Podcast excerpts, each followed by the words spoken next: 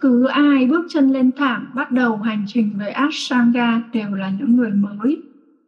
Điểm khác biệt duy nhất đó là họ không bỏ cuộc. Họ chọn hoàn thành thay vì hoàn hảo với những chuỗi động tác và sẽ luôn có những lựa chọn cho những người mới để họ hoàn thành nửa hoặc nguyên chuỗi Ashtanga. Chào mừng các bạn đến kênh podcast Mai So Việt Nam Sangha. Đây là nơi chia sẻ những cảm nhận và trải nghiệm trong quá trình thực hành Ashtanga theo phong cách Mai So. Mình là Hiếu Trần, luôn sẵn lòng lắng nghe và chào đón bạn tại không gian này.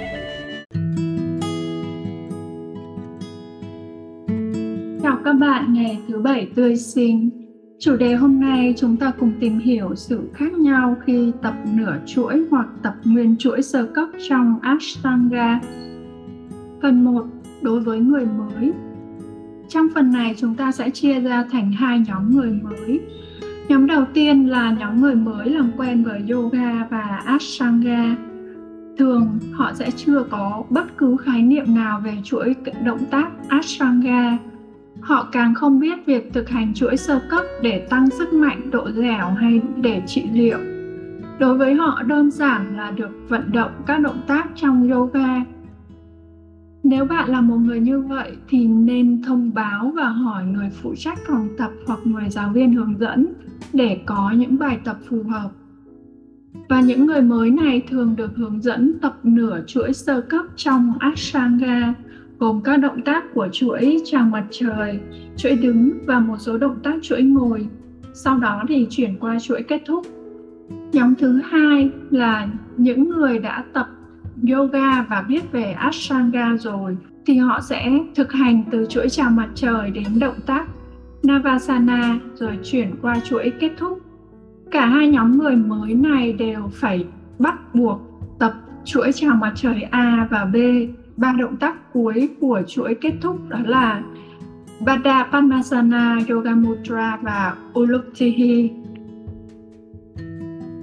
có rất nhiều người mới khi làm quen với Ashtanga thì luôn có suy nghĩ rằng Ashtanga nặng và khó, họ không có khả năng làm được. Thật ra như Guru Patavijoy đã từng nói, yoga, Ashtanga là dành cho tất cả mọi người, trừ những người lười. Bất cứ ai bước chân lên thảm bắt đầu hành trình với Ashtanga đều là những người mới, Điểm khác biệt duy nhất đó là họ không bỏ cuộc. Họ chọn hoàn thành thay vì hoàn hảo với những chuỗi động tác trong Ashtanga và sẽ luôn có những lựa chọn cho những người mới để họ hoàn thành nửa hoặc nguyên chuỗi Ashtanga. Nếu bạn là người mới làm quen với Ashtanga thì không cần thiết phải tập nguyên chuỗi. Điều quan trọng là cách bạn đồng bộ được chuyển động với hơi thở của mình bạn cũng không cần tạo áp lực ép bản thân phải thực hành nguyên chuỗi Ashtanga sẽ đem lại cho bạn niềm thích thú khi bạn khám phá từng bước nhỏ trên hành trình chinh phục trường phái này.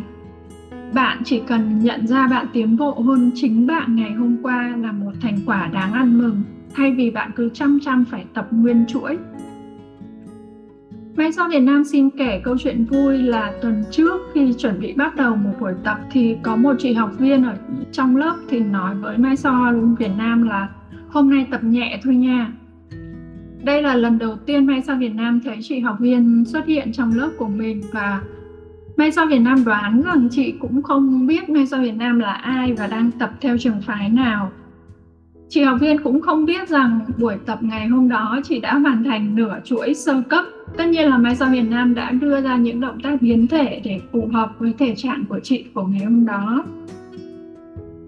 Còn nếu bạn là một người giáo viên hướng dẫn Mai So hay Ashtanga, việc quan trọng là đưa ra những hướng dẫn phù hợp với từng học viên, truyền cảm hứng để họ đồng hành cùng bạn. Ngoài việc thực hành của cá nhân thì sự cam kết gắn bó của học viên trong lớp Ashtanga cũng chính là động lực để bạn giữ kỷ luật cho việc thực hành của mình cũng như là tạo động lực để bạn chia sẻ niềm yêu thích Ashtanga của bạn đến nhiều người hơn. Phần thứ hai, khi nào thì tập nửa chuỗi sơ cấp? Trong phần này chúng ta sẽ cùng chia ra làm ba ý nhỏ. Ý đầu tiên, khi bạn không có thời gian.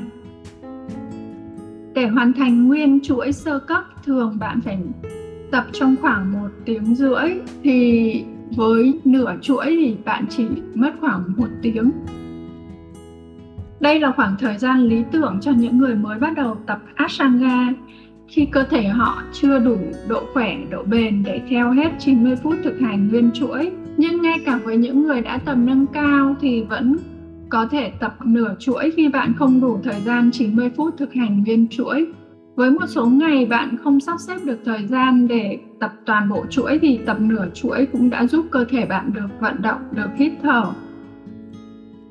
Đối với Mai So Việt Nam Changa thì dù đã tập chuỗi trung cấp nhưng vào những ngày bị mệt hoặc không có thời gian thì Mai So Việt Nam vẫn thường tập nửa chuỗi hoặc chỉ tập chuỗi sơ cấp mà không tập chuỗi trung cấp. Và những khoảng thời gian thấy năng lượng bạn bị cạn kiệt, cần nhiều sự thư giãn, cần nhiều sự thoải mái, thì bạn có thể lựa chọn tập nửa chuỗi sơ cấp, cũng không ép bản thân phải làm jump back, jump through, hay cũng không quá dằn vặt bản thân thành tội lỗi vì đã không tập được nguyên bài như bình thường. Điều này phụ thuộc vào nhu cầu tập luyện, vào tâm trạng và mức năng lượng của bạn. Bạn có thể tập nửa chuỗi theo phong cách mai so, nhưng đừng quên báo cho giáo viên của bạn biết được tình trạng của bạn hoặc bạn cũng có thể đến các lớp gai có hướng dẫn để tập. Bạn cũng có thể tìm trên mạng các bài tập hát primary series hoặc ashtanga cho người mới thì thường sẽ có những cái clip hướng dẫn tập nửa chuỗi sơ cấp. Ý thứ hai, khi bạn muốn rút gọn chuỗi sơ cấp để tiết kiệm thời gian, chúng ta có thể tập phiên bản rút gọn của chuỗi sơ cấp. Nghĩa là chúng ta vẫn duy trì toàn bộ chuỗi nhưng tập ít đi chẳng hạn như giữ thế chỉ ở trong 3 đến 2 đến 3 hơi thở thay vì 5 hơi thở ở những động tác bạn đã làm tốt và chỉ tập trung vào một số động tác quan trọng như là back bend hoặc là những vặn xoắn sâu Tất nhiên đây không phải là cách bạn nên làm nhưng bạn có thể thử trong một vài ngày để cảm nhận được cơ thể của mình. Trong cuốn hướng dẫn thực hành Ashtanga của David Swenson, có đưa ra 3 phiên bản rút gọn của chuỗi sơ cấp có thể kéo dài trong khoảng thời gian 15 phút, 30 phút hoặc 45 phút.